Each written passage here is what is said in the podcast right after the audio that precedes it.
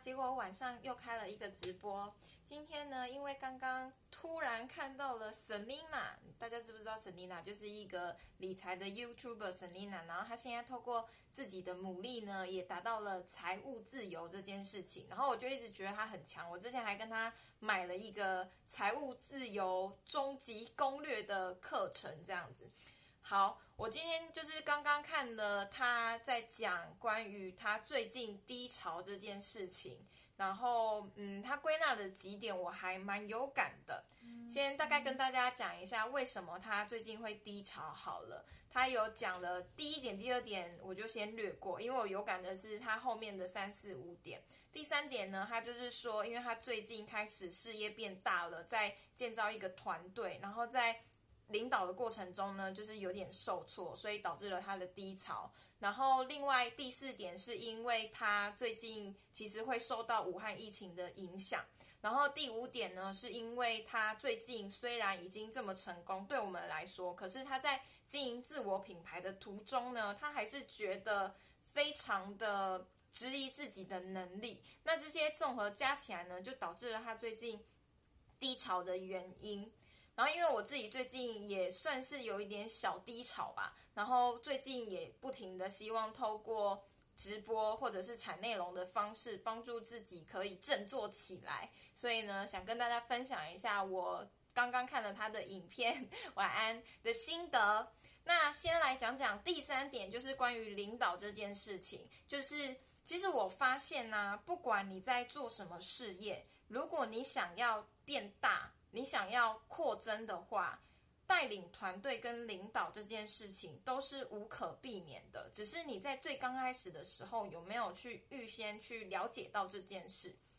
所以。我那时候其实我第一次遇到领导这个概念，是从我参加 Toastmaster 就是英文演讲社开始。然后那时候我对领导这件事情就是懵懵懂懂，我就想说，平常普通人谁需要领导啊？如果我没有想要就是做到高阶的话，我没有在公司里面要带人的话，我干嘛要去做领导？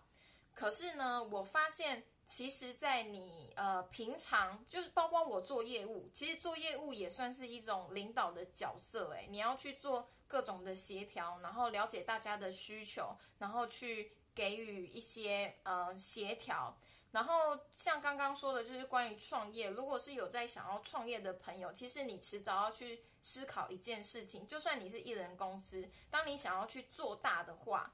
一定会遇到领导这件事，然后因为最近我有加入直销嘛，直销里面其实，在穷爸爸富爸爸里面的观念，他说直销是嗯穷人家的。商学院就是大家都是为了来这里赚钱，可是大家却在这里学习很多。然后因为我现在其实也有自己的伙伴，然后对这件事情呢，我就特别的有感觉。然后我发现呢，这其实是一种定位的转换，可以帮助自己更快更快的成长。就是其实之前呢，我都会需要我的上线去推着我做一些事情，或者是我都会很专注在。自己应该要做什么事情，然后反正有做就开心，没做就算了的那种比较没有责任心的心态。可是当我开始思考到我有一天也要成为领导人的时候，我的观念跟行为还有解决问题的能力全部都做了转换呢。我这件事情其实也让我想到一件事，就是大家都说，其实你要把别人教会是最难的。有时候我们可能自己天生学习力就比较好，那呃，领导或者是教育对你来说就很容易。可是其实真正难的是，我觉得厉害的老师是他自己真的非常融会贯通之后，然后他能够把它教出去，那才是最厉害的一件事情。所以我还蛮感谢我一路这样子误打误撞。然后开始学习领导，可是当然了，我还在路上，因为这还会牵扯到你要了解大家的个性啊，叭叭叭。我只是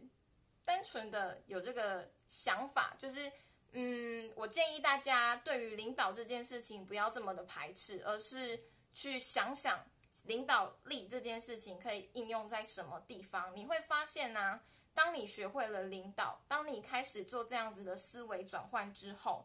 你会。做事情更顺利，好，这是第第一点。然后另外一个 Selina 提到的第四点就是关于疫情嘛，武汉疫情，他又发现其实自己很容易受网络新闻的影响，就是大家因为疫情的关系，就是人心惶惶啊，有的人可能还会觉得说啊，现在都这样啊，然后可能之后就会停工啊，然后影响到自己本来的计划，或者是也不知道未来会怎样，所以他们的选择就是什么事情都不要做。可是，嗯，哦，这边呢来讲讲就是关于。领导，量子领导这一本书里面呢，其实它有讲很重要影响我们人的行为的四个力，其中呢有一个就是场力。场力的意思呢就是环境，可是环境这件事情呢，其实我们能把握的非常少，所以大家都说环境非常的重要嘛，什么孟母孟母三迁。然后我也是最近有一点深刻的了解，我觉得我自己的。小低潮跟没动力，跟呃疫情也是有一些关系。因为像我自己，可能本来觉得我三月就可以去墨西哥出差，结果我就出不去，我就觉得我的整年的计划都被打乱了，在最刚开始就被打乱了。可是我也告诉自己一件事情，就是第一点，我可以选择自己的环境，可是环境确实不是我能够百分之百去控制的。那厉害的人是怎样？厉害的人是，他们只做自己把握能够把握住的事情，那其他东西就是随缘放宽心，因为反正你再怎么烦恼也没办法改变。所以呢，我就告诉自己说，就算在这样子的环境下，还是要嗯做自己能做的事情，不管未来会怎么改变，或者是环境会怎么恶化。可是环境确实是很重要的，要在自己一个呃，例如说你可能有一个 group，然后里面的人都是非常积极成长的，那对你的资讯来源也会有很大很大的影响。那网络上确实是很好的办法，因为我的生活周遭或者是同事们，他们对于一些自我成长学习呀，可能没有那么大的热忱，可是我在。网络上确实就是遇到了一群大家都很肯学习的人，那那样子呢，其实生活也过得非常的开心。好，接下来呢就讲最后一点是，Selina，因为她虽然现在已经订阅很好，然后也达到自己的财富自由，可是她最近会觉得有点低潮，也是她开始有点质疑自己的能力。她在思考说，嗯，在这么剧烈的环境下。她应该要怎样才能够去找到自己的优势？那因为我最近啊也一直在思考自我品牌这件事情。因为我开始经营自我品牌之后呢，我一直在寻找就是后利的后面的获利模式是什么。那我现在在合作的其实就是一家直销，然后。不止一个人，不止一个人跟我讲过说，如果我要经营的是自我品牌，他们不建议我背后经营的是直销。原因是什么呢？就算了。可是，嗯，这也激起了我最近开始在一直思考，到底什么是自我品牌的经营。然后我今天就是看到一篇文章，他就在说，其实自我品牌的经营啊，很多人都会以为是。你想要往自由业者去做呃努力，或者是你想要自己出来创业，或者是你有想要特定卖的东西，你才要去做自我品牌。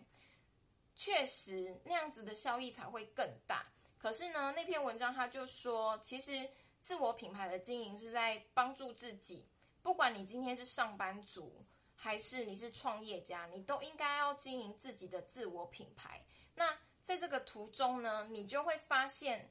你自己的优势，就是像我自己开始做一些曝光，然后想要经营自我品牌之后，我发现自我品牌的经营，它其实是一件非常非常疗愈的事情，诶，而且因为我有一个目标，就是我要经营自我品牌，那这样子带给我的益处是什么？就是我越来越了解自己，而且我不再会陷入，就是你知道。大家的特长其实都是有的，只是你有没有去发挥特长，以及发掘你自己的特长。然后我还有看到另外一篇，他在讲你最刚开始应该要如何去经营自己的自我品牌。他就说，其实我们最刚开始的时候，可能包括我自己现在也还在乐高的阶段。乐高的阶段，意思就是说它是很多的积木嘛，然后你可能还是一个小小小小的积木，可是呢，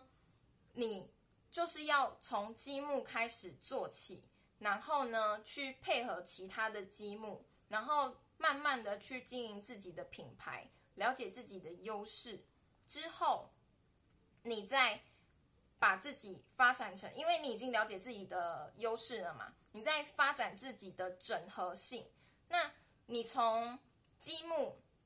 乐高的积木到整合成自己的品牌有什么好处？就是你就可以跟蓝宝坚尼一样，建立起自己的品牌，然后你可以有自己的的时间规划，是别人没办法去去去去那什么，就是没办别人是没办法去侵犯你的领域的，因为。你已经够独特了，独特到别人没办法做你的事情，所以他最后面他就用了一个举例，我觉得还蛮有趣。他就说，你可以想想经营一个自我品牌，就像一个蓝宝坚尼一样。今天呢，可能你是杂牌，然后你就做了一个躺着的座椅，人家就会觉得说，你这到底是什么奇怪的杂牌，对不对？人家可能就会批评你。可是今天当你是蓝宝坚尼。关你是用飞的还是用躺的，人家都会觉得说这个坐进去就是非常非常的厉害，所以这就是后期呢，你把自我品牌经营起来还蛮重要的一个部分。这也是为什么，就算你今天是一个上班族，上班族也是会有一个风险呐，就是你可能会被同才给干掉，或者是你可能会因为呃什么无薪假，然后就被裁掉。就是如果你有经营自己的自我品牌，你自己的定位更加的更加的明确的话，那你就是那一个最独一无二，而且不会被人家优先裁掉的人。所以自我品牌不只是给一些嗯自己想要创业的人可以去做的事情。好，那最后呢，其实我还蛮喜欢看很多 KOL 他们关于。低潮跟一些比较负面的想法，因为我相信任何东西都有正面跟负面。如果呢，我们太长的去讲正面，以及太长的去讲负面，其实就非常非常的容易会失焦。那我觉得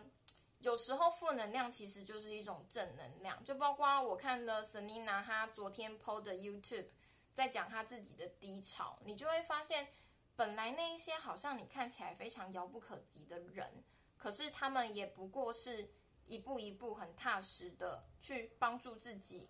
振作，然后再出发，或者是休息片刻，然后再出发。我都会跟我的伙伴们说，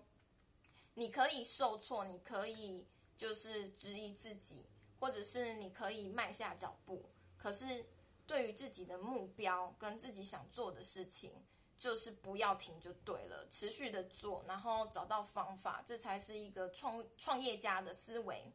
好，以上呢就是今天的分享。那因为之后除了直播之外，我开始会希望有更多更多的分享是在 YouTube 上面，所以如果你有兴趣的话呢，就可以欢迎订阅我的 YouTube 频道。那等下就会把留言就是分享在下面，大家就可以按订阅喽，拜拜。